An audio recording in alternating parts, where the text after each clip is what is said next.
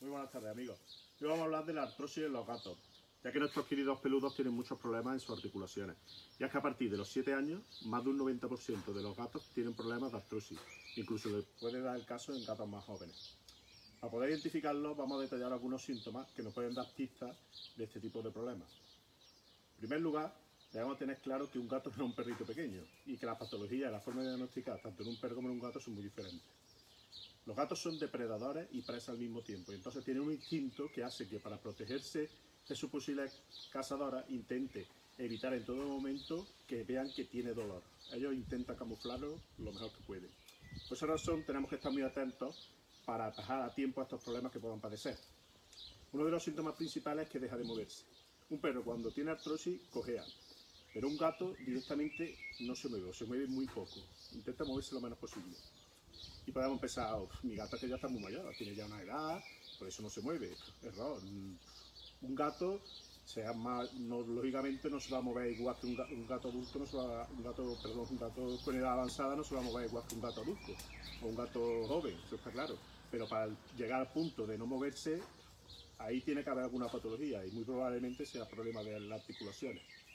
Otro de los síntomas es que se esconde para evitar, como hemos dicho antes, que puedan ver que tiene dolor. También puede caminar diferente y puede incluso perder el apetito.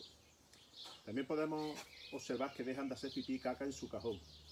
La hacen en el suelo directamente. Aunque esto parece un poco raro, incluso el, el moverse para subir al cajón a hacer sus necesidades le causa un dolor tan grande que al final lo hacen en el suelo directamente.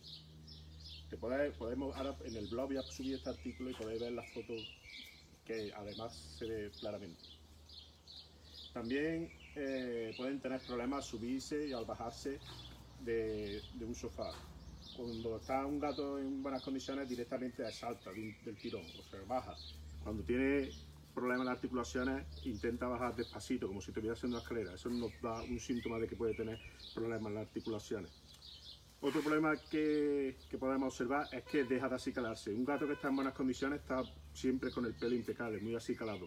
Cuando tiene problemas en las articulaciones, deja de acicalarse y se pueden ver cómo se le forman muchos nudos en la parte de atrás y se le forma una especie de caspa. Aparte se pueden volver agresivos, más irritables, no dejan que los toquen, los acaricien, se le puede ver que las orejas se le ponen para atrás en señal de defensa. Por eso tenemos que estar muy atentos al comportamiento del gato, porque él no vocaliza el dolor. Es muy importante que observemos qué es lo que hace diferente y lo que no hace de lo que hace normalmente. Bueno, y ahora que sabemos un poco los síntomas que, puede, que podemos detectar del que el gato tiene problemas en las articulaciones, podemos recomendar algunas cosas para intentar solucionarlo y para prevenirlo. Lo primero que debemos hacer en cuanto observemos alguno de estos síntomas es visitar al veterinario que que puede identificar perfectamente cuál es el problema que tiene nuestro gato y aplicar el tratamiento que sea más adecuado para él.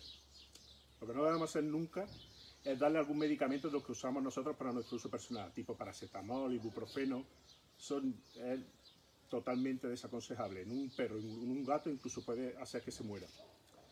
Y es muy importante la prevención, como en todo tipo de enfermedades. Es muy importante hacer ejercicio y también le podemos dar algún tipo de suplemento para evitar que este dolor llegue a producirse, incluso también si el gato tiene ya un dolor crónico, le puede aliviar mucho en este tipo de dolencia.